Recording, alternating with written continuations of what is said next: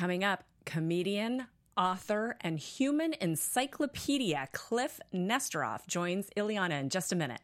Welcome to Popcorn Talk, featuring movie discussion, news, and interviews. Popcorn Talk, we talk movies.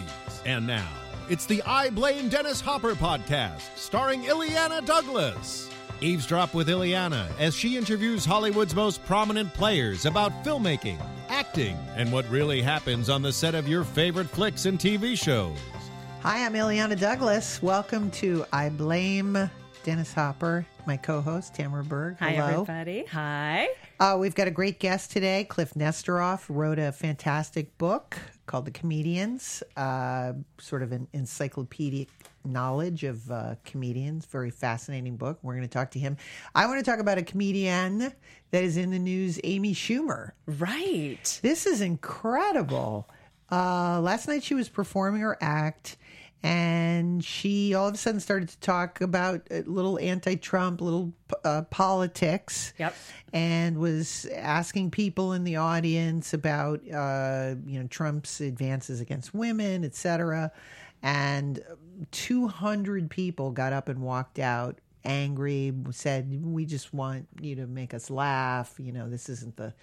platform for this and walked out. Right. What do you think about that? Well, I mean, I think it's really interesting. One of the one of the things that we sort of brought up was would they do that for a male comedian? And I know we, you and I, we tend to talk about you know women's issues a lot. And Yeah. sorry if you're not into it, but if you're gonna like us, you're gonna have to like this about us.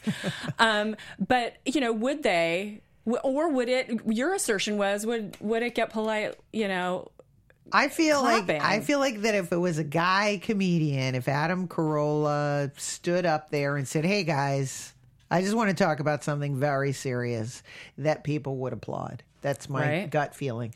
But that a woman doing it, it was just uh, an excuse to get really angry at her and uh, and walk out. Two hundred people walking out. I mean, that is no. You know, again, something like that. When buyers see walkouts like that, do these people? I'm not sure. Do they demand their money back? Is that you know that can be May- may problematic? interject? yes, Being the- yes, John. John, producer, Producer. on Yes. the couch. One of the Uh, Do you think that's because of the political climate, or because it, see? I think it has a lot to do with the political climate, not just because she's a woman. Because I think if it was done and not, uh, th- let's say it was six months Wrong. from now, Wrong. You're wrong. that's it. I'm protesting. I'm walking off now. Uh, I, I, I- think it's. I, I don't think you can uh, not uh, have that be part of that, that uh, equation. Well, you know, like one of the things that's coming up on Facebook these days is people posting pictures of food going, when is the election? When is the, you know, when are things going to be over so we can go back to what Facebook is really about cat videos and pictures Yeah. of what you're eating. You know, That's so. I mean, maybe that was the thought that they, they, they left just because it, it d- didn't necessarily have to do with the issue that she was discussing or the mm. people that she was discussing, but just that they, they flat out just didn't want us, they just wanted to. I to think it becomes very tricky. and This is something I've talked about on the my the show Trailblazing uh, Women show. You know, if you create a role for yourself uh, as as a female comedian, and maybe your style is to go a little raunchy, and that's your brand. I think that when you veer into another direction of oh now I want to be taken seriously because I notice a lot of no, I'm not on one side or the other I'm only commenting.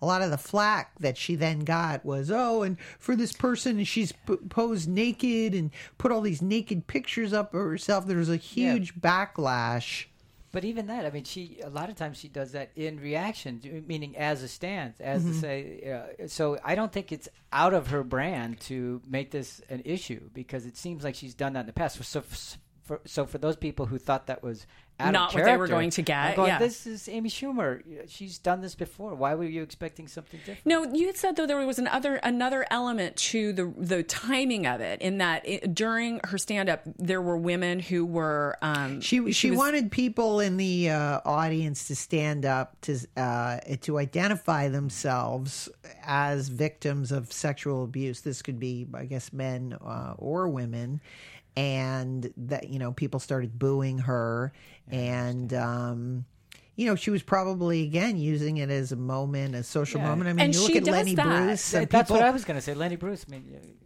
yeah. Way comedians have a long history of being a moral compass. I think that is, you know, as an entertainer, you have to know maybe the climate of, uh, you know, the, you know, the audience that you're portraying, you know, that you're in front of. I remember an experience where my, uh, I was doing a, uh, a play and at the curtain call, I was going through like a rough patch in my life. My, my, my grandmother was ill. She was, you know, to die. Uh, and it was a very emotional play. And for some reason, one night, I just found myself, the audience was really responding. And I found myself doing, I didn't even know I did it, but I did the sign of the cross. I genuflected, like, thank you, you know, and I kind of did this. And, and some, pe- and people in the audience started cheering me, right? I didn't even think of it. And then I, you know, and then I was sort of full of myself and my, my I'm on stage, so I started to do a kind of genuflect, and the producers got really mad at me. They didn't want me to do that. It was like, "What are you doing? Why are you?" And I said, "It's a personal thing. Me and my grandmother, certain prayer I'm doing. You know." They did not. They were not happy, so I stopped doing it. So that was my brief little, uh, you know, kind of. My experience as an entertainer is that it's very tricky to walk Right. into social it's like you know we all have our hands on the twitter i notice how i, I already I, I dated myself i was doing a typewriter and then i had to go like this. Thumbs, lady, thumbs. yeah it's thumbs. But um yeah where you're about to Yeah. say something uh, political and then eh, you know i work for a corporation. Maybe i shouldn't do that. But we were discussing how uh, what when did audience get, gets so Sensitive. touchy and sensitive, you can't sit and listen to somebody else even if they have an opposing viewpoint. I mean, uh, you have to. I mean, they have every right to walk out if they want. It's a free country; they can walk out onto whatever. Yes, they can. yes But the fact that you couldn't just sit there and let her make her point and and then And then and keep then let it move on and Yeah. get to you know the so next thing. it's like you, everything has to be a protest. I, yeah, I think that I think issues like that, you know, once I mean, this is comedy, and we'll be interesting talking to Kliph too about, you know, comedians have a role in our society. They're commenting on mm-hmm. society, but underneath all comedians is this really like you know they're truth. yeah. so I think that sometimes comedians, and I saw this, it seems like with people like George Carlin or Richard Pryor, you know, it starts to become. They, they, they, it's like, you know, cooking down wine, you know, Yeah. it suddenly becomes very, uh, you Distilled. know, distilled what they want to talk Yeah. about. And Smothers Brothers were great commentators on what was going on in the world. I think eventually all comedians just want to get down to no, now I just want to talk. I want to really communicate with you from my soul. They sort of need to go through that phase and then maybe after that layer back on the the comedy, you know, possibly. Uh, didn't you do some stand up for a while yourself? I very briefly did some what's it's uh which I do my uh, my first ever joke on Yes. stage. Oh yes, bring it. Let's go back to 1987. Um, I've got hair up big, you know, 80s hair. big big 80s hair and a big white clip and i went on stage and it was i actually it was so funny it was an, it was october and i got on stage and i said oh god. Well it's autumn in new york.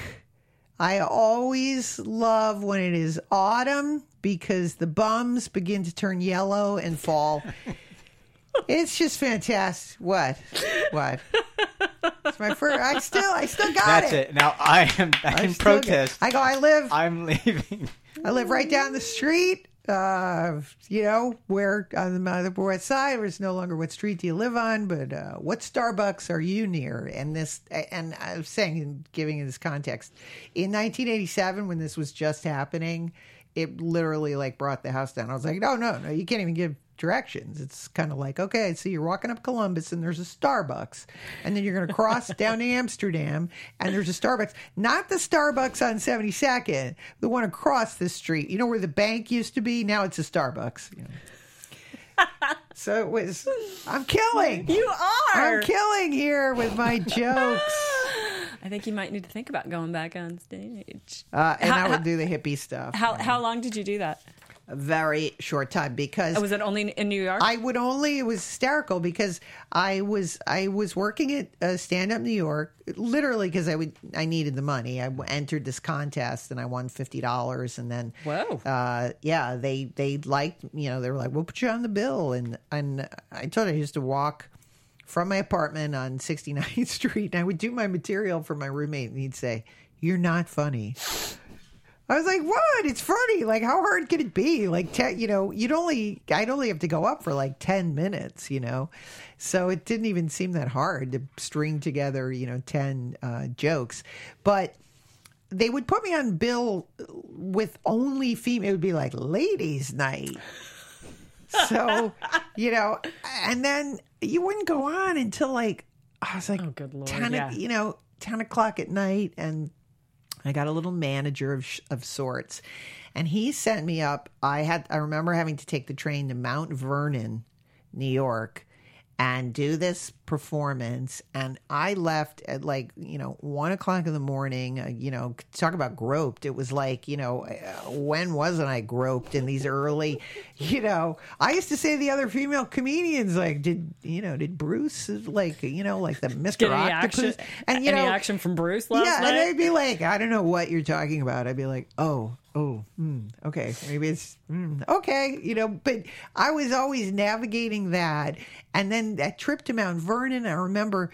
Like having to get home on the train, and it was like I'd spent most of my money just getting there, you know. So it just the life for me was um, uh, not great. And as soon as I got into um, and that's when I was in the sketch comedy group too, called Manhattan Punchline. But I got my little, uh, I got that little gig in uh, New York Stories, and I was like, adios comedy. But I would do my little routines, as I wrote about in my book. I would do uh, Martin Scorsese. Uh, one of my crazy routines was called Raging Bullwinkle.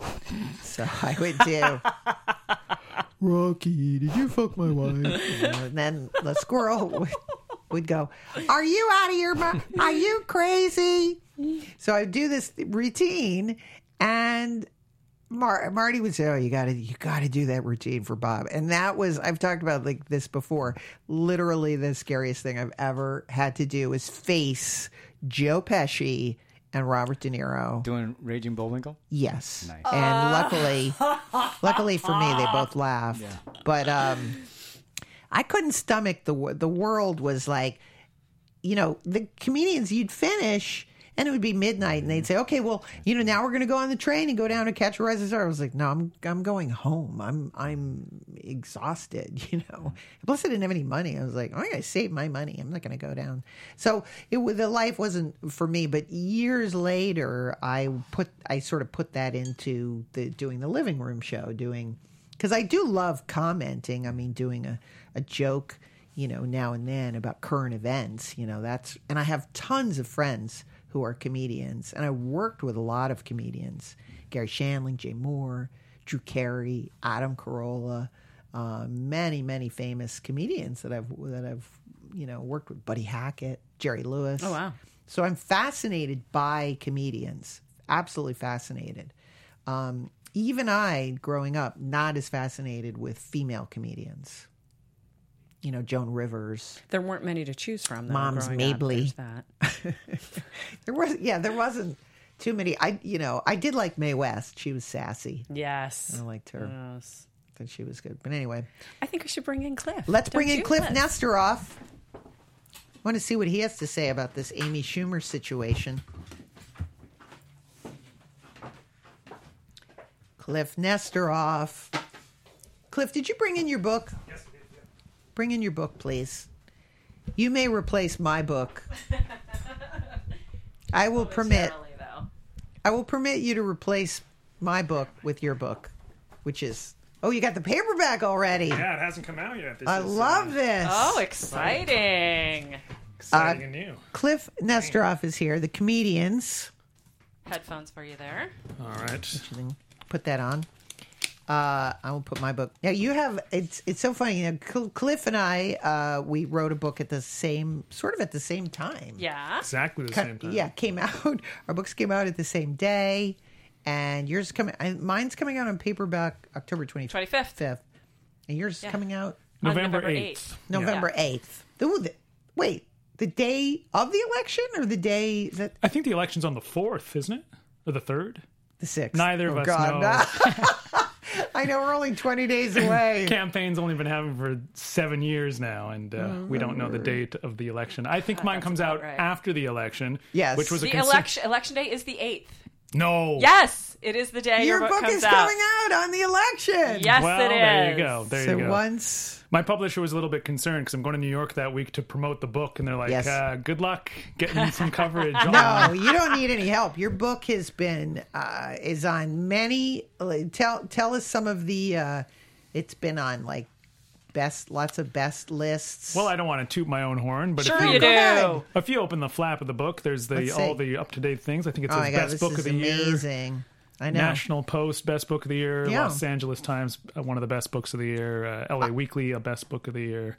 But that was last year, so Best- Oh, yeah, even- so so we're gonna we're gonna be going for best paperback of the best year. this year. paperback of the year. I hope. perfect. I so hope. I, I followed Kliph. I knew no, I know nothing about books. I just was like I was thrilled that I could even complete a book. I, but like I don't understand any of the like oh you have to get quotes and Oh, yeah. did you find that Oh yeah, it's like anything in show business when you ask your friends for a favor. It's like you have to apologize ten times and go. I, you don't have to do it if you don't want to, Right. Because it's always somebody else asking you to ask somebody for that favor. You know, so and so. Could you ask them to do this? Yeah. So you always don't want to do that, but then you're in this circumstance where you have to ask, and it's very difficult. But I lucked out. You know, I asked Mel Yes. Brooks, which was pretty ballsy. Wow. And he gave me a, a quote for the back of the book, and uh, uh, Marc Maron. Yeah, actually, the the five people that I asked, they all gave me the quote, but I did it with great trepidation and uh, Yes. apology. so now terrible question do you have a favorite comedian Well, I usually say Mel Brooks because it's like a non-controversial answer because everybody loves him, you know. But as soon as I start Well- playing favorites, then I start to lose credibility as a objective historian because if No. somebody doesn't like that person, then they're like, well, maybe they don't respect my opinion. You know, I've said this about Mel Brooks. Uh, you know, when Sid Caesar died, and once Mel Brooks and Carl Reiner go, like that's it, Yeah. right? Mike Nichols is gone.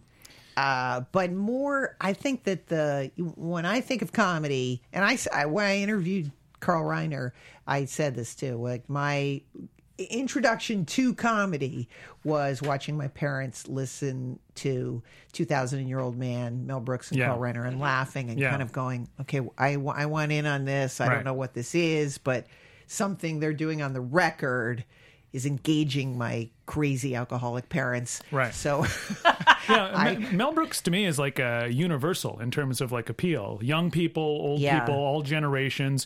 And usually when a comedian gets older, Don Rickles or whoever, they become less funny to the new generation. But Mel Brooks can still go on Conan O'Brien or Jimmy Kimmel and kill, destroy. yeah. Everybody else who's that age who would go on that show we would laugh uh, more politely, if you know what I mean. Not uncontrollably, uncontrollably or impulsively like we would with Mel Brooks. Even Don Rickles, who I love, Mm-hmm. Right. He does a lot of the same shtick whenever he's on the thing, and he's getting older, so sometimes Mm-hmm. he has better days than others. And so when we laugh, we laugh because we love Don Rickles, not so much because of impulsively just uncontrollable laughter. But Mel Brooks, you don't have to even know who he is. He comes on one of those shows and he'll make you laugh. He destroys. So he's sort of like this anomaly, a space traveler in, in comedy where he appeals to Yeah. Mm-hmm. everybody, no matter how old he gets, doesn't lose any energy whatsoever, remains uh, universally hilarious. So I usually say Mel Brooks is my favorite for that reason. you know? yeah he, he and carl reiner seem to they their material just didn't date now who are some of the comedians that just do not that you write about that don't uh you know sort of travel well currently that, Almost all of them. I mean, uh, Milton Berle is like that. When we think about Milton Berle, he was the biggest star in comedy. Yes, he was. Late 40s, early 50s. And dis- and, and for people who don't, I mean, it sounds hard to believe because we Yeah. know these Yeah, yeah, people. yeah. But like, let's go through some comedians and like, what what do they know? Because it's one of my favorite things in the world. Like Jack Carter, Right, Jack Carter, yeah. based an entire career on like you know, like what you know, Yeah, well, there was a lot of guys in that era era who just kind of had a shtick that Yeah, I love uh, that. they outlived their own shtick though, you know. So there was Yeah. these guys who were at the height of their fame during the Ed Sullivan show, but when Right. the 70s came along and a new crop came up, they weren't really Right. able to adjust. So if Jack Carter performed at a comedy club in the 1970s, Yeah. uh, he would feel a little bit alienated because he was still doing the same style, whereas these new kids were talking about their lives, contemporary issues. But Jack Carter's premise was always these kids today, you know. But Yeah. his audience now was those kids today, so you can't say that to those Right. those kids. You know, it's like today if you go up and you're shitting on millennials as part of your act, Right. and that audience is all millennials, they're going to kind of reject what you're saying rather than relate to it or accept Yeah. it. You know, so you have to know your audience. So a lot of comedians, as they get older, Mm-hmm. they're not able to adjust. They're still performing to their same age group, understandably so. Uh-huh. But if you want longevity in comedy, you have to learn how to have that wide appeal to all generations. Otherwise, you're only going to be when you're 70, your audience will be 70, and that's Right. it. You know. So And Jack when- Carter was sort of like that. And the uh, we were it's mentioning uh, Milton Berle, and of course the i- is he like the first comedian that has like a major television? Yeah, more or less, more or less. The Texaco uh, Star Theater, which was his show in 1948, they Mm-hmm. initially didn't know who they wanted to host that show. They had a rotation of four hosts for the first six months. Milton Mm-hmm. Berle was one of them. Jack Carter was one of them. A guy named Georgie Price, who was completely forgotten, a mimic, uh, was one of them. And uh, the other spot was sort of like a, a rotating thing where they they said they were going to have Groucho Marx actually host that show initially, but he never did it.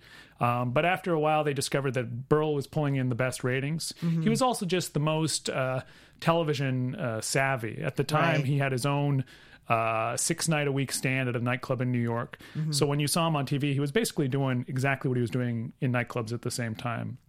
So he really just kind of knew how to play to that camera at a time Mm-hmm. when nobody did. You know, the only reason Ed Sullivan had a TV show is because nobody nobody could do a TV show, and he couldn't either. But he did it, and so Yeah. he became famous. But he was the least photogenic, telegenic guy you could ever imagine, and remained so for a long time.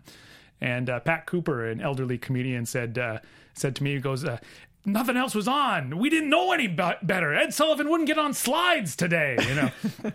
and it's true. Like there was uh, there was nothing else really on. Your competition was just grainy old monogram movies, you know. Yeah. So uh, a lot of people became stars at the start of TV, late 40s, early 50s, who may not otherwise have become stars later on when people had more experience, you know. What do you think is the idea? I know when I was a kid, I was fascinated by comedians because they would always wear a suit. Right. Mm-hmm. That was like my.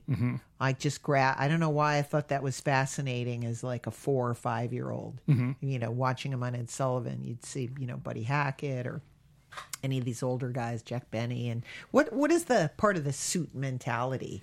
Well, back in those days, and some of the old guys still believe this, that you should be uh, Jerry Lewis. who wears you should be a step above your audience. Yeah. Um, it's part of the sort of theory behind the raised stage that you are superior to this audience. Mm-hmm. You're dressed better than them. You're you're amplified for a reason. Mm-hmm. What you have to say is meaningful. But if you dress the same way as the audience, you're kind of at their level. Right. And I used to have this uh, philosophy when I did stand up. I would never drink anything before I went on stage. A lot of comics would. Mm-hmm. But if I was drunk, then it brought me to my the same level as that audience. You Right. know, I wasn't a step above, but they're all drunk and I'm sober. Right. It's, I kind of I'm faster. I'm quicker. I'm, I'm more aware of everything. And a comedian should always be faster and quicker and more aware of everything, other than um, you know more so than their audience. So I think the suit again, it's just a sense of professionalism that Yeah. um, tells people this is a show. I'm the important star of this show. Um, you know, guys like Adam Sandler, they don't care. They go up there in baggy volleyball shorts and stuff like that, which is fine. They're still funny, but at the same time, it's also a bit of a distraction. Although maybe these days wearing a suit would be more distracting. I'm not sure. But well, there was Drew Carey. Remember? Mm-hmm. I see. I love Drew Carey because I thought that was such a throwback. I was like, "Oh, this guy's interesting. Mm-hmm. He looks sort of like a throwback." And I, I, I love the Drew Carey show, too. Um, now, do you uh, do you get into the? I mean, let's talk about some of the female comedians, Mm-hmm. which there aren't. I mean, too many. We were making a joke about Moms Mabley. and- Right. Well, Mom's Joan Mabley Rivers. was one of the one of only two solo stand-up comedians, uh, women in that era, and I do get criticism That about era, that in that my era book. being when the 50s. 1930s and Oh, oh, 40s. okay. Yeah, Um, Really and then, early. And in the 50s and 60s, people like Totie Fields, Phyllis Diller, Right. Joan Rivers came along. But I get criticism with my book because people say, well, how come there aren't more women in your section about the 30s and 40s? I go, every single one is is in there. You know, that was doing stand up. But women who were doing comedy in those days were more actresses. You know, Claudette Colbert Right. Mm-hmm. was a comedian in movies. She wasn't doing stand up. Stand up was a vocation that was pretty much reserved for men. And if you were doing comedy in nightclubs as a woman, you were usually part of a comedy team like Burns and Allen, Mm-hmm. or you were doing like song parodies or sketches. It was like cabaret, is what they called it, Mm-hmm. Right. As opposed to straight stand up. Even Moms Mabley was going on stage in character. She wasn't as herself talking. Right. about her life. Um, but a woman named Jean Carroll uh, started to do that around uh, the late 30s, early 40s when Mm-hmm. her uh, husband enlisted. They had been in a comedy team, but he went off to war, and now she had to uh, fulfill all these engagements they were already booked for. So she adjusted her act and went solo and Mm-hmm. figured out a way to get rid of the the setup straight lines and just did the jokes herself. And she became one of the first real potent uh, female stand-ups of her time. And if you ever see Jean Carroll's uh, work on YouTube, there's a couple clips she's like a Rodney Dangerfield. It's like Mm-hmm. joke, joke, joke, joke, joke, joke, joke, just boom, boom, boom, and she's hilarious. And it's a very Right. contemporary uh, feel and style to it today. Like if you look at some of uh, Jean Carroll's material, you'd still laugh impulsively. I think. I think it's hard. I mean, again, and I very briefly uh, did stand up back in uh, 19, you know, 87, 88. And in those days, you know, they would separate. You'd be on like ladies' night. Oh yeah, know. yeah, yeah. And, and, you know, the trouble that I had, which is probably what a lot of women would have, is I would get up there. I never really found my voice. I would just kind of get up there and be funny and Right. tell things. But I that's where I always found it I found personally to be uncomfortable as a woman on stage. It felt so confrontational. It was late at night and people were drinking and I was like, ugh, this is I'd leave with kind of a bad taste in my mouth. And some of the female comedians, you know, that were going that was just the beginning of understanding that when they would talk dirty, uh, it was like the audience just really responded. Yeah, I still don't really understand what that the became hang up was. Yeah, I still don't understand what the hang up was and is, despite doing all this research, why there was like this rejection or barrier from many audiences to a female on stage. And you hear old guys like Milton Berle come up with these stupid theories like, well, it's not ladylike to hear a woman telling jokes. A woman should be a lady. And you're like, what are you even talking about? What does that even mean?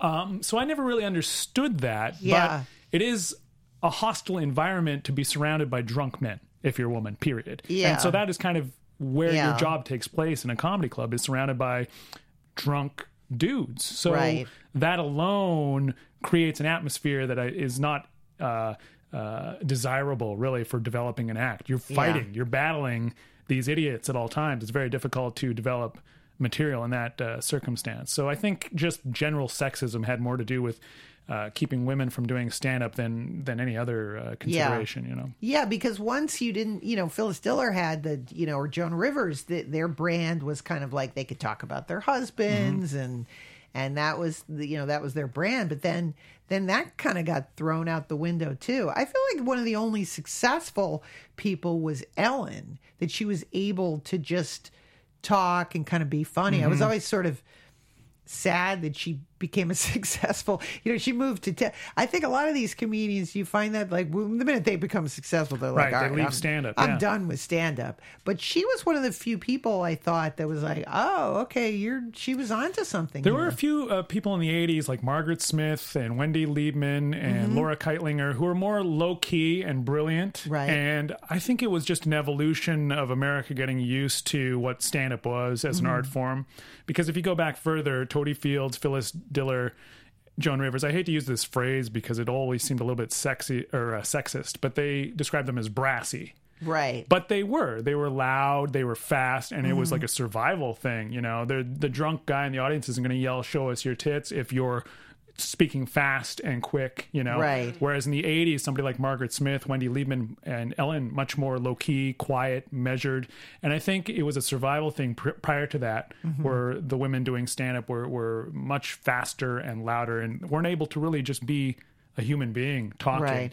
But uh, I think all stand up kind of evolved into a little bit more of a human art form eventually. Because even a guy like Jack Carter or Milton Berle, when they're up there, they're talking loud and fast and they're not speaking like a human being, nor are they talking about their own life. They're talking about Yeah. the guy and the girl went to a doctor's office. The doctor said, you know, it's never about them. So stand up evolved in a way over the course of history because when it started in you know the teens 20s 30s it's still a very new art form just Right. like silent movies could not be more different than contemporary cinema it's Mm-hmm. an evolution that takes place over the course of many many years so stand up the same thing and women in stand up the same thing now hopefully we're at a place where uh, people who are funny can be themselves on stage without the social pressures of trying to be something else you know Well, we were talking, you know, about the the thing that happened last night with Amy Schumer, 200 people walking out because she wanted to talk about, you know, a social issue, political issue, and then comparing that to somebody like Lenny Bruce. Um, and does a you know does a comedian uh, do themselves ill service by, you know, as somebody yelled out, "We just came to see the jokes," you know, like Right. did they get themselves in trouble? Should they only be funny? Well, I mean, funny first and then everything else second. But it's funny how people distort what came before the same way that. Uh, you know, right wingers will say, "Well, these protesters today should be more like Martin Luther King." When it was these type of people that would have rejected Martin Luther King. You know, Yeah. um, it's the same thing with comedy. They say we just came here from the for the jokes, but I'm sure a lot of those people's favorite comedians are like social commentators, like George Carlin and Louis C.K. So I don't know the context of that Amy Schumer thing. 200 people walking out sounds like a coordinated effort to me. We're all 200 of those people together because that seems really absurd that uh, uh, instantaneously that many people would walk out of anything. Really, No, But- I don't think they were. I don't. I don't think it was. I and it was a pretty big venue, from what Yeah. I understood Yeah. too. Yeah. I've, I've never I've never heard of such a thing, but It was a, she she got into a topic that obviously troubled people. She wanted people to stand in the audience that had been victims of sexual abuse. Right. Well, that's that's maybe making people uncomfortable Right, and so awkward as opposed to laughing or telling doing material about the subject matter. Yeah. So I could I could see that in in a way. I don't know. There's lots of comedians out there who, and I'm not saying Amy Schumer is one, but who like the idea of making people uncomfortable. Yes, You know I what I mean? agree. You go to a comedy club and you, you know, there's a reason people nobody wants to sit in the front row of a comedy club. They're afraid they're going to be put on the spot and made uncomfortable. And then there's Right. people who take the uh, uh, the cues of an Andy Kaufman, a guy like Eric Andre, and they want to make the audience confused between reality and fantasy. And Yeah. it's not just about uh, laughter; it's about like a performance or an, uh, an effect on the audience. For me, I love pure comedy that just makes me laugh, and it could be Yeah. political, but it's it's got to make me laugh without me even thinking. Really, it should be like a reflex. That's when you know something's truly funny. Mm-hmm. If you're laughing without thinking about it, without trying to laugh or not laugh, you just laugh. To Yeah. me, that's like pure comedy, and that's like the sweet spot you want to hit.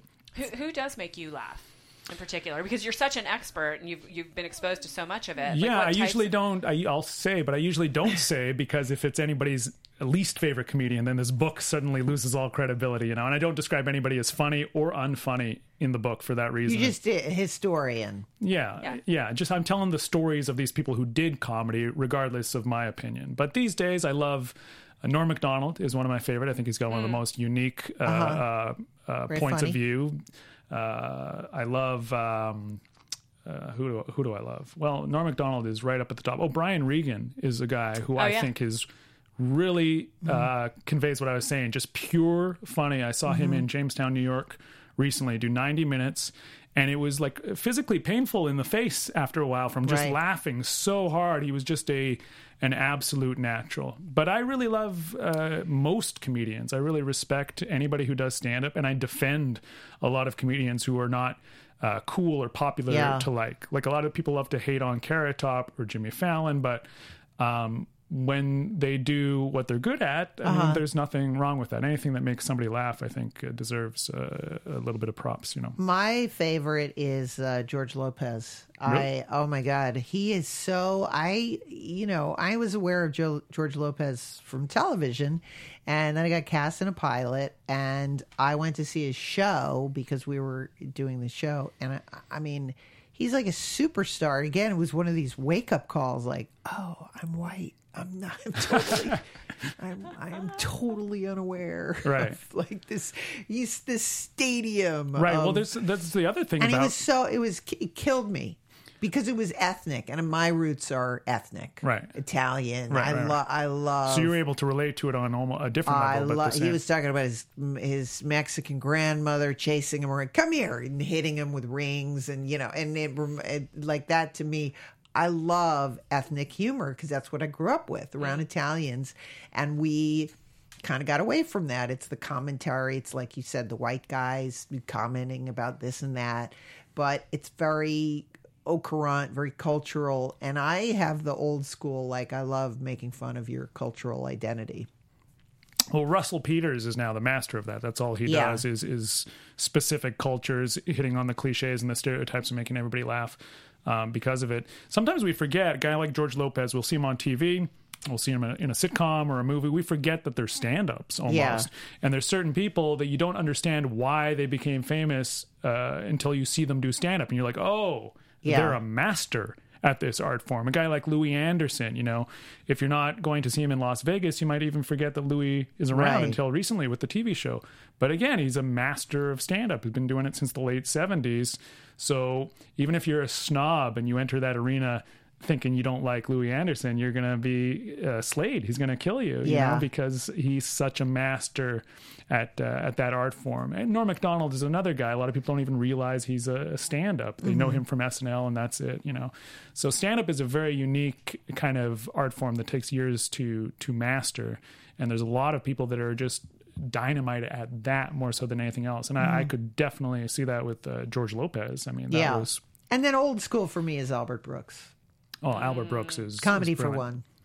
Yeah, his his two what I records are great. to again and again. And then uh, when we were in high school, we would listen to Richard Pryor, Mm-hmm. Cheech and Chong a little bit. You know, it wasn't really my cup of tea, Right. But I thought it was fun. You know, we laughed at it and stuff. But uh, yeah, I always loved Up in Smoke. I thought that was the kind of apex Yeah. of, of Cheech and Chong. I But thought we that movie was- actually we bought comedy. Did you do that growing up? Buy I comedy did. albums? I mean, when I was when I was Monty growing up, I- Python. yeah, when I was growing up, I was buying them in a thrift store because it was no longer vinyl was no longer an entity. But I, one of the first records I ever bought, three the first three LPs I ever bought actually were all comedy records and three different genres. One was Monty Python live at Drury Lane. Mm-hmm. Uh, the other was Stan Freberg with the original cast, is what it was Mm-hmm. called. And the other one was Wayne and Shuster live in comedy performance. Now, Monty Python are, are British absurdists. Uh-huh. Yeah. Wayne and Shuster were a Canadian comedy team, and Stan Freberg was an American satirist from the 50s. So there's three very different styles, but I loved all of them. And George Carlin, I really discovered uh, through his records. Like I had known him from like Bill and Ted's Excellent Adventure, you know, but I didn't know. I didn't know that he was a brilliant stand-up. Same with all these people because I'm a little bit younger than people would expect based on Yeah. my subject matter. And uh, Don Rickles, I first saw in a sitcom called uh, Daddy Dearest with Richard Lewis. He played Richard Lewis's father. It only lasted a season. Wow. And Jonathan Winters, I discovered in a sitcom called Davis Rules. Again, just a one season. Yeah. None of these things were particularly good. Yeah. But that's how I knew who these people were. But then I went back and started collecting records, and I bought the George Carlin record, uh, FM and AM, and I listened to it, and it was hilarious. Mm-hmm. Yeah. And I had no idea that George Carlin was George Carlin. I just Mm-hmm. thought he was Rufus from Bill and Ted's Excellent Adventure. Oh God. but yeah, that really gave me a whole new uh, universe. Comedy records. I started buying everyone I saw in a thrift store, no matter if I liked them or not, or knew who Yeah. they were or not. And eventually, I had a thousand uh, comedy LPs. I have a question for you because I, growing up with listening to comedians, there was always like a hard rule of like you didn't work blue, you know, like that was crossing the line, or only certain comedians, you know, Redd Foxx, or Right. so- it was like he works blue, and it, you know, but nowadays, in order to communicate with kids, you you have to use sort of um, I mean, am I? I don't I know if like you. I don't know that you use sort of vulgarity I don't to know that you. communicate? I don't know that you have to, but we. You don't want to be using colloquialisms from the 1940s either. you know what I mean? Like you Which want I do all the time, You want to use whatever like uh, gangbusters. Yeah. you want to use whatever language will help you connect and relate and communicate. And I don't think it's so much the comedians have to work blue. It's just that off stage now, most of us don't have to worry or think twice about using a swear word generally, unless Yeah. we're around our grandma who's old school or something. But in general conversation, if we swear, it's not a big deal. Whereas 50 years ago, it was a very big deal, you know? So Well- I think just it's sort of the evolution of society as opposed to, uh, because a lot of older comedians will say, well, four letter words, the easy way to get a laugh. Maybe one, maybe in the 60s it was. But now if you say a four letter word, it's so common that it doesn't get an instantaneous laugh at all. So No, Well, and that's a little like wearing a suit. too. You know, I mean, it's it's it's more as you were saying, it's kind Yeah. of unusual to be wearing a suit now, and Well, no. I've, uh, you know, my complaint a little bit with watching some of these young comedians. They go out and they like, they're like, uh, dude, what the fuck? And Yeah. you sent me a dick pic, and I'm like, is there a joke in here? Right. like, I'm, I'm sort of waiting for the. Right. Uh, Well, there's- I'm old school, like construction Stand, startup yeah, joke. absolutely. It's this. There's a sloppiness to stand up now that there never used to be. Yeah. But at the same time, through your sloppiness is how you find your material. Hopefully, when somebody does a stand up special, they Mm-hmm. don't sound like that. But when you go and see them in a club, Mm. they often do because there's a sense of disposableness when you're working out material on stage now in a, in a comedy club that will have somebody talking like that. But hopefully, it gets refined to a point where all that extraneous uh, rambling and, and and ambling about for what you're trying to say is uh, is what's the phrase I'm trying to find? It's distilled so that it's Right. perfect. Hopefully, you know. Um, I was always a writer, so when I did stand up, it was always very meticulously phrased, probably to my detriment because I wasn't very good yet. Mm-hmm. Had I been rambling about, it, I probably would have been able to write on stage and create more material, but I was Right. very uh, specific to what I would write out. But I like that respect for the art form, the George mm-hmm. Carlin or the Louis C.K., who is meticulous about the phraseology, about getting to the punchline using the least amount of words necessary. And it mm-hmm. does drive me crazy, a lot of modern stand up where it's just ambling and just oh what what the fuck is this you know this fucking guy fucking that and it's not even about swearing it's to me more about uh superfluous uh words Yeah, you know just sort of bridging, Mm-hmm. vamp. I call it vamping. Like they're kind of vamping, and I don't, but I, I, kind of can't really follow the the joke. Now I'm a, you know, I, of course I love. Uh, I'm obsessed with old movies, and I talk about film history. Yeah, of course. But in terms of your book, Yeah. Why why is it important? Why is it important to know the history of these comedians and of American comedy? Well, I don't know that it's important. I think people could live a full life without ever right, knowing well, anything about it. It's not important. but but it does help uh, it does help context history is context so if Yeah. you know history then you are prepared for the future so i won't get political here but if you know your political history then you can foresee current political trends and the parallels and that's forebodingness you know? So it's the same with comedy in a way. I get interviewed all the time about political correctness. Drives me crazy. Kliph they'll say Kliph uh, so you can't joke about anything anymore. What with political correctness and all? And i'm like you can't?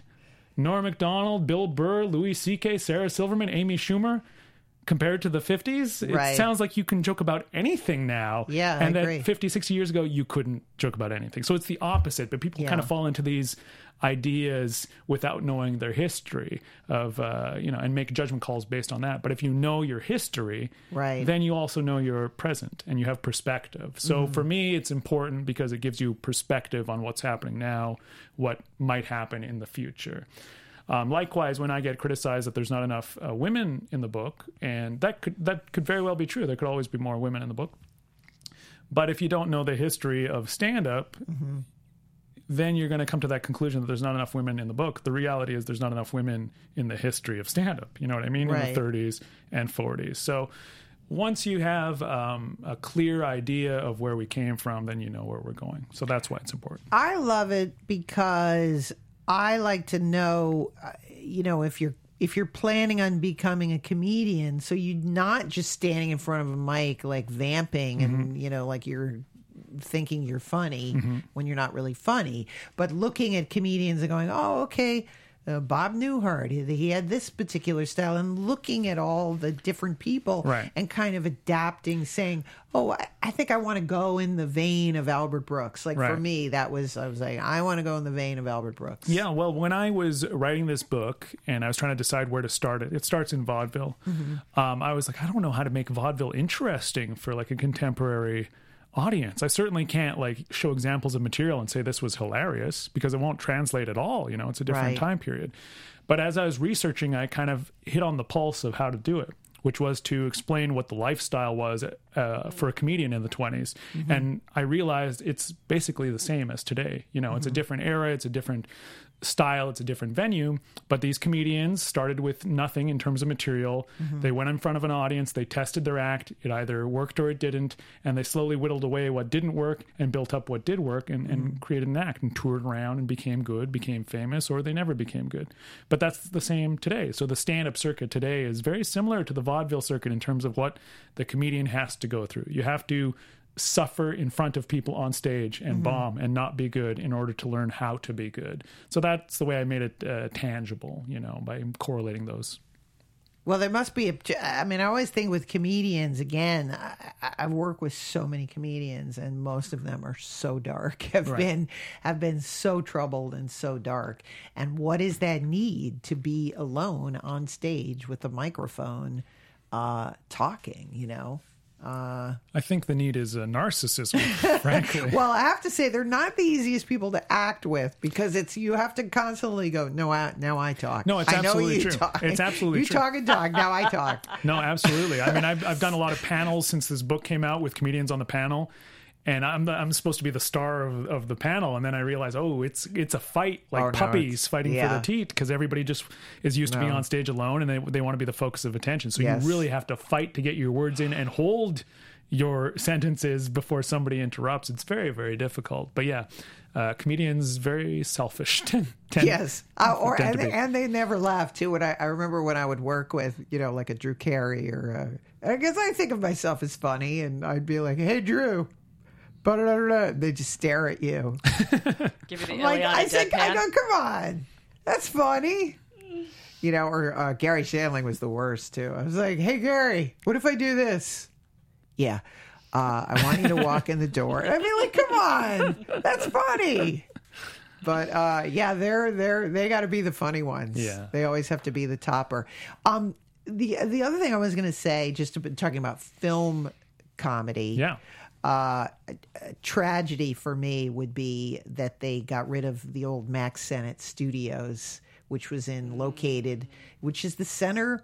This is the beginnings of comedy, of filming, com- where they threw the 1st uh, pie, and uh, that's all gone. And just again, those those the origins of the early film comedians. Do you have any favorites? Ah, well, you know, I find it really interesting. Just recently, I was thinking about this how much I love Buster Keaton and Harold Lloyd. Mm-hmm. But the things that we remember about them and the clips that we see are not necessarily funny. They're stunts, which are actually very serious. Right. So Mm-hmm. It's a house falling on Buster Keaton or almost getting hit by a train or Harold Lloyd dangling from the clock. But there's actually no joke there. It's just peril. Yeah, yeah. They're like you're watching the greatest stuntman of all time. And Yeah. I just was thinking about that recently, going, the movies are funny, but what we remember about them are not the funny parts. It's those visual things. And for me, what I love about movies, period, my favorite movies are visually striking. And Mm-hmm. it frustrates me today that last 30 years or so, comedy films are very boring to look at. Mm-hmm. They might be funny, often they're not. But it's all it hinges on uh, dialogue, and I'm Yeah. a, and I'm a writer, so I understand that. Yeah, a script is great, but if it's a movie, it should look yeah. funny. My favorite comedy film is uh, Playtime, Jacques Tati, Mm-hmm. and it's because to look at, it's visually, it's a feast. You know, Right. the aesthetics are funny, and there's all these visual gags, and that's what I love about that era of Harold Lloyd and Buster Keaton. There's so Mm-hmm. much to look at by virtue of the fact that there was no sound, but. I, there's nobody that I can think of that's really visually uh, doing anything Mm. Yeah, exciting that's in a great films. Point because you think of like Frank Tashlin and Jerry Lewis. Exactly. Everything is kind of like bright. Cartoon. The uh, did you ever see the movie The Girl Can't Help It? I love it, yeah. Opens with Jayne Mansfield. She's walking down the street. She's holding two milk bottles. Yeah, yeah, yeah. That's how the movie opens. But it's like you know, you're like, oh, there's gonna be a wacky comedy. But it's a visual. It's a visual feast. There's a great sequence in The Girl Can't Help It where jukeboxes are being th- thrown out windows from up above, smash Ah. Yeah. into the street, and it's just this visual feast. Jerry Lewis too, the Nutty Professor, the color Oh, and composition in that film, disorderly orderly. Frank Tashlin directing Jerry Lewis has this hilarious sight gag that ends the movie. where he falls out of the back of an ambulance on a stretcher and goes down a hill.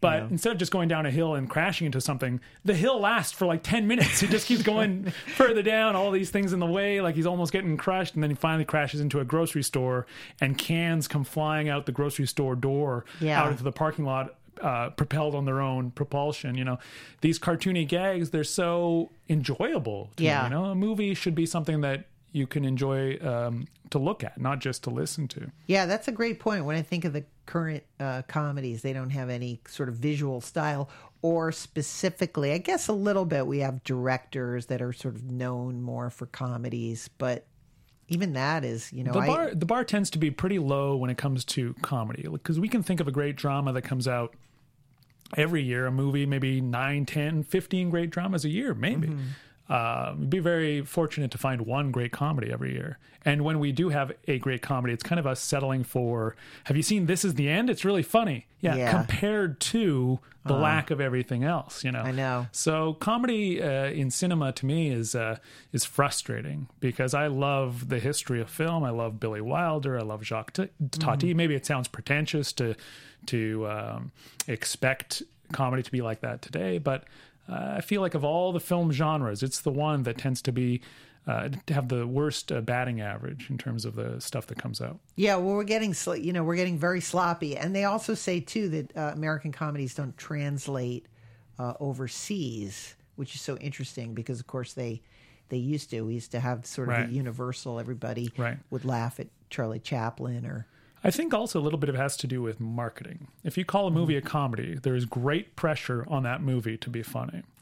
no, seriously. Like, Yeah. but Yeah. if you if you don't categorize it and it, you just let those, if you're not expecting a comedy and a movie is funny, you're going to love it a lot more than if a movie is marketed as a comedy. You're almost like demanding it to make you laugh. Yeah. And I think a lot of filmmakers feel that pressure that there has to be a joke, joke, joke all throughout the movie, even if it doesn't fit.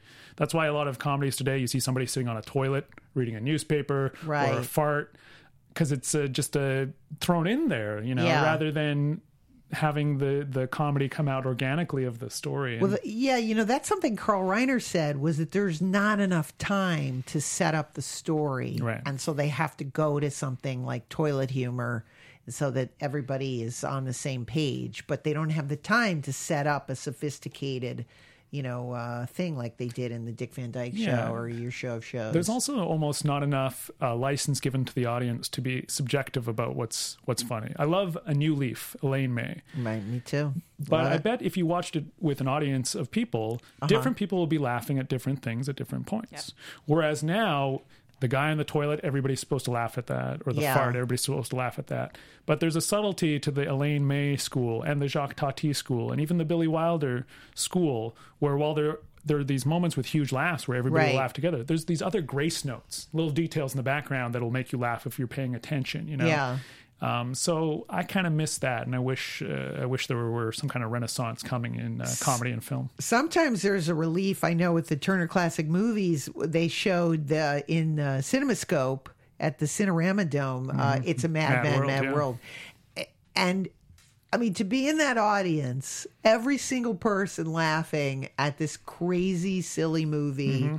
Uh, was such a wonderful feeling. Yeah, I was there for that. That was that. It is the best way to see that movie for sure because it's meant to be a spectacle, and you can't Yeah. really truly appreciate it. And for me, there's an extra novelty just spotting all the character actors popping up. Oh, there's uh, ZaSu Pitts for one right. second. There's Yeah. Eddie Rochester Anderson. Oh, there's the Three Stooges as firemen. Like there's a, a game to it almost. Like Yeah. spot the star or spot the uh, uh, the now obscure character actor. That it makes it very uh, exciting for me to watch. That being said, if somebody says they don't find it funny, I could also understand that because comedy loses its uh, its potency over as the generations pass. So I never get into an argument with a younger person or even somebody my age who doesn't find something funny. I mean, th- that's to me that's fair. You know, nobody, no two people in the world I think have identical tastes in comedy. No matter what, I think there are always, no matter how close you are in terms of taste with somebody, they will always find one thing funny that you don't and vice mm-hmm. versa. So to argue it is is silly but i love mad world and there's certain movies that just again about the visual mm-hmm. sense to see it in a theater. Same with jerry lewis's nutty professor. That movie i don't ah. think can be truly appreciated until you see it on the big screen Yeah. and see the composition of shots and color.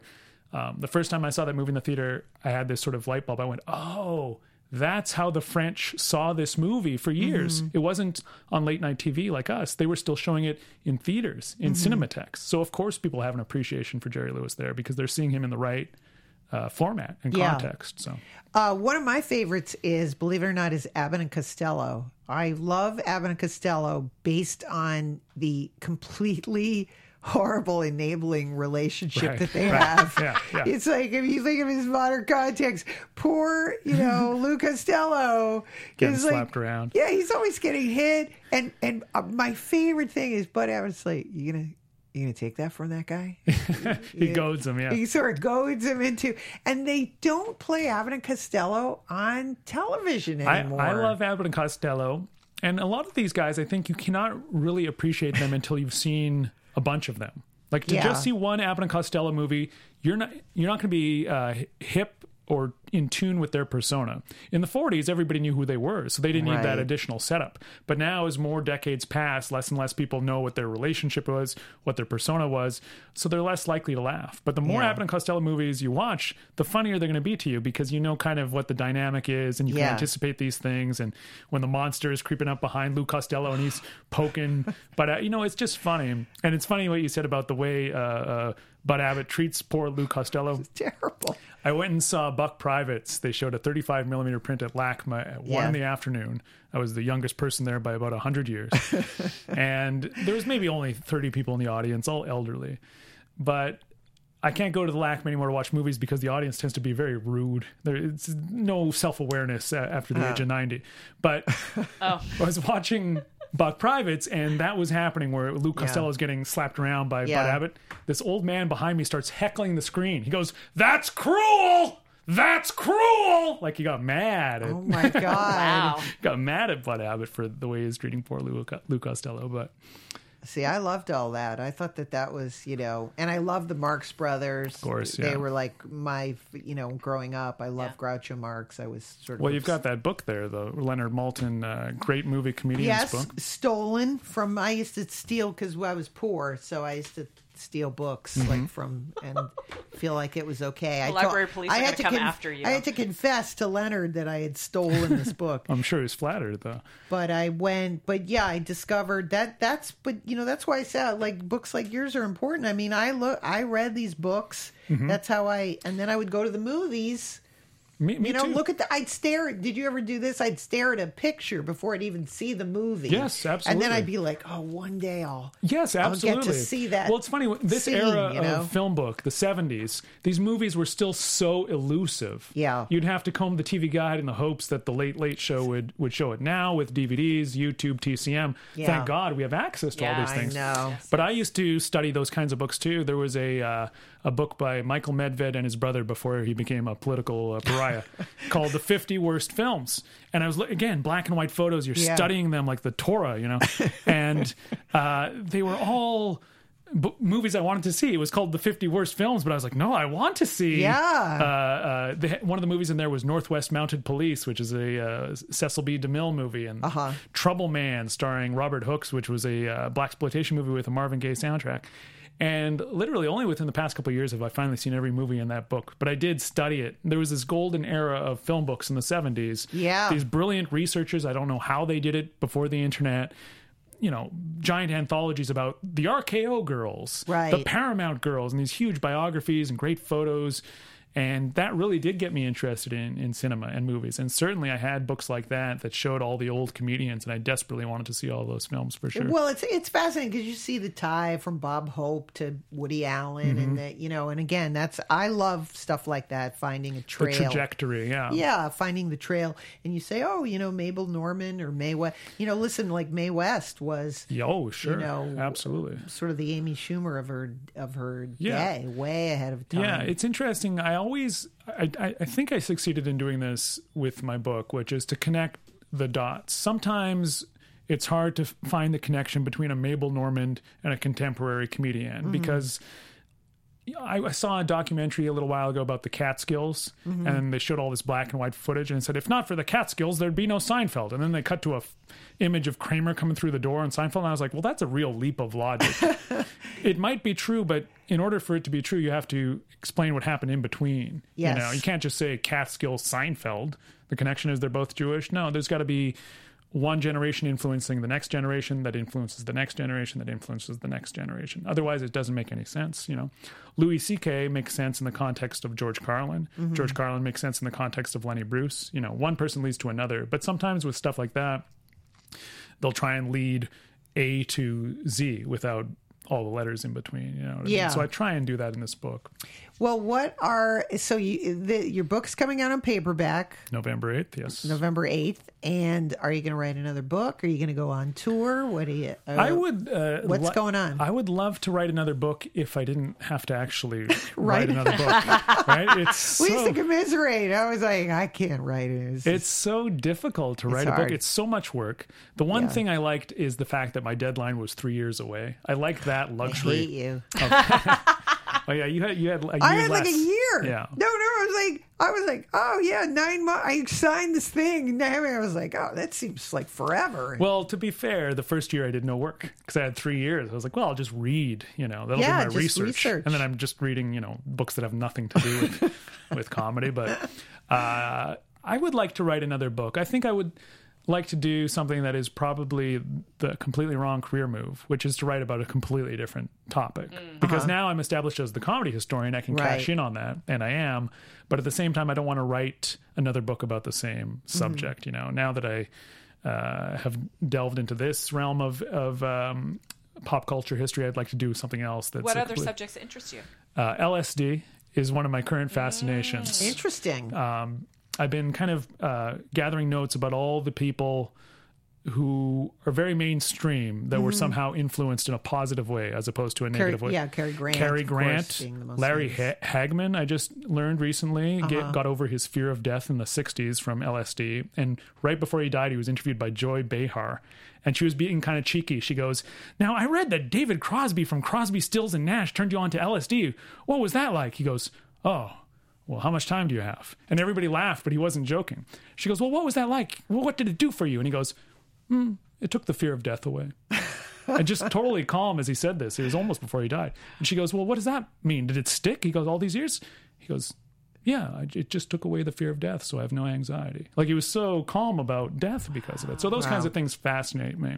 Do people still take LSD? Not at all. It may be the least popular Yeah. drug out there, which I find kind of interesting because Yeah. in the 50s it was considered a psychological psychiatry breakthrough, and Right. then within 10 years it was considered the devil's uh, drug. You know, so that shift is what I find fascinating. I just Mm-hmm. ordered a book. It's 700 pages. It's a medical book from 1965 called LSD and Alcoholism about how it could cure alcoholism, and it's this very scholarly thing full of Yeah. uh, footnotes, but uh, like two years later, all that research was thrown out as if it never existed. You know, so uh, I'm learning that when used properly and applied in the proper context, it, has, it does have all these uh, very um, Therapeutic. therapeutic and sort of psychological breakthrough capabilities. Ah. I know you're not going to get on board with this, but No, no. I was just going to say. I, I was saying, as a researcher, would you have to take LSD? uh, well, I I'd did be- when I was a teenager. Ah, Uh, see, when I I'd was- be terrible. I saw all those with Sonny and Cher. they showed us the Sonny and Cher movie in right, high the, school. the Sonny Bono, yeah. Well, I so- was horror. I was like, that looks terrifying. It worked. But you know why that film was made, right? Sonny Bono got busted for narcotics, and then part of his court uh, deal was that he had to do As his this community service. Yeah, he had to host It this worked on anti-drug thing. Yeah, yeah. It worked on me, and Saved at least one soul. well, of the and drugs. again, growing up on my on the commune, I certainly. Well, yeah, that's why I said you won't get on board with this, but, But I saw I saw people on acid. It's scary, and although they were having fun, I never saw anyone have a bad trip. Uh, it looked really scary. Like, well, me. I mean, it's all about uh, context, is what I've learned. So I would not tell somebody to do acid and then go to the mall; it will be a bad trip. Yeah. But with the right preparation in the right context, um, I'm coming out with a, a podcast soon about the history of comedy, and one of the episodes is about comedians and LSD Uh-huh. because George Carlin and Richard Pryor became George Carlin and Richard Pryor after their LSD experiences in the late 60s. Both had been these kind of crowd pleasing, Las Vegas pleasing tourist acts, doing fairly Mm-hmm. well, but both felt like they weren't doing what they actually wanted to do. They were doing what they thought would get them a response, but not what they actually believed. Then they both did acid in the late 60s, separate of each other, and were suddenly given this new sort of semblance of uh, bravery Yeah. and started becoming more honest on stage. So I found that very interesting. And in the 50s, with the uh, researchers that were using it, initially they would give you acid in a clinic, like in a hospital. Right. which is not really ideal because you know if, if you're tripping on acid and there's a guy with a clipboard and he's like an authority figure it's going to be like not what you want. So there Right. were this new wave of researchers in the late 50s who would take you out to the woods out to the ocean and then do your acid trip and they would have these incredible revelatory experiences. One of whom was this guy lord buckley who was a 50s beatnik comedian who influenced george carlin was uh, friends with uh, lenny, lenny bruce he was the first comedian to do LSD, and it was part of this research experiment. They wanted to see the effect of LSD on the comic mind, if it would have any anything. So they gave him a dose of LSD in Lake Arrowhead and had an invite-only audience. And then Lord Buckley performed for like 15 hours. Oh no. the most brilliant. Oh my God! Is there is there is there audio of this? Apparently, somebody did go and pick up uh, Mort Sahl's Ampex tape recorder because not everybody had a tape recorder then. But apparently, was played so much over the years that it, the tape deteriorated. But James Coburn was in that audience, and Jonathan Winters was in that audience watching. Interesting. And at one point, Jonathan Winters, who wasn't on LSD, came up on stage and improvised with Lord Buckley for like an hour. And everybody who was there said it was like one of the most uh, brilliant things they'd ever seen. I love it. Gobsmacked. I know that sounds interesting. Jaw. Well, that'll be, yeah, that sounds like a fun book. I, I think read you should book. write that book. I would read that book. Yeah, Yeah. I, I find it fascinating. Just the the the paradigm between before and after. Yeah. when it was accepted and then when it was rejected. Exactly. You know what I mean? With no middle ground. Like some of this research is valuable, some of it is not. Maybe we thought too much of it. Blah blah blah blah. Whatever. Yeah. It was just like black and white. 1966. It's illegal. That's the end of all of it. You know, locked Yeah. up. Despite very respectable people. Uh, the publisher of Time Magazine, uh, Mm-hmm. e- even in, in, in recent years, I think Steve Jobs had said that he, it gave him an epiphany or some kind of uh, thing. All that kind of Yeah. stuff I find very Well, I think all the all the, the history of drugs in America and you know even cocaine use and uh, you know and then it gets once it gets once the government gets involved, it, everything just gets uh, skewed. or when people go with reckless abandon you know uh, when i was researching this book i would go through the archives of variety and in the 70s the classified ads are all like uh, need actresses for this casting call for this movie Right.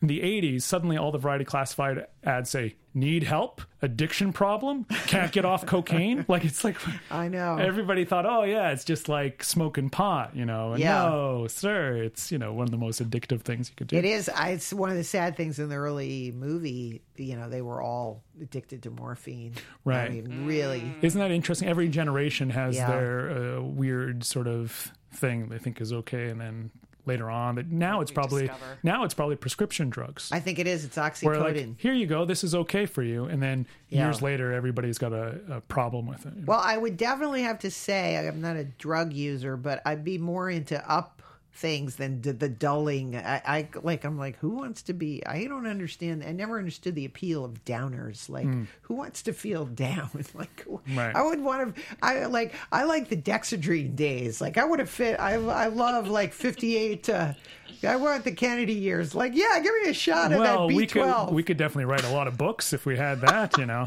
no sleep, just all week long, just writing. Yeah, I like that seeing Sid Caesar, you know, like jumping around. You're like, yeah, that guy was definitely uh, like getting his Dexedrine, you know, got shots. a trim figure and getting a lot of work done. Yeah. yeah. Anyway, Kliph Nesteroff, thank you so much. Your book, The Comedians. Yes. Uh, and please come back anytime you want to talk about Thank you for having me. movies Yes, or thank you for comedians. coming. And as we always say, everyone's life is a movie with a beginning, middle, and an end. This is uh, the end of our show. Thanks for listening to us. What were you Um, yeah, and you can buy Illeana's book on Amazon, or it's out in paperback now, or in bookstores. Yeah. My and uh, check too. out our Facebook page. Our website is ilianaspodcast.com. There will be more info about Kliph there, lots of good scoops. So thanks for hanging out with us, everybody. Thanks. Have a great time. day.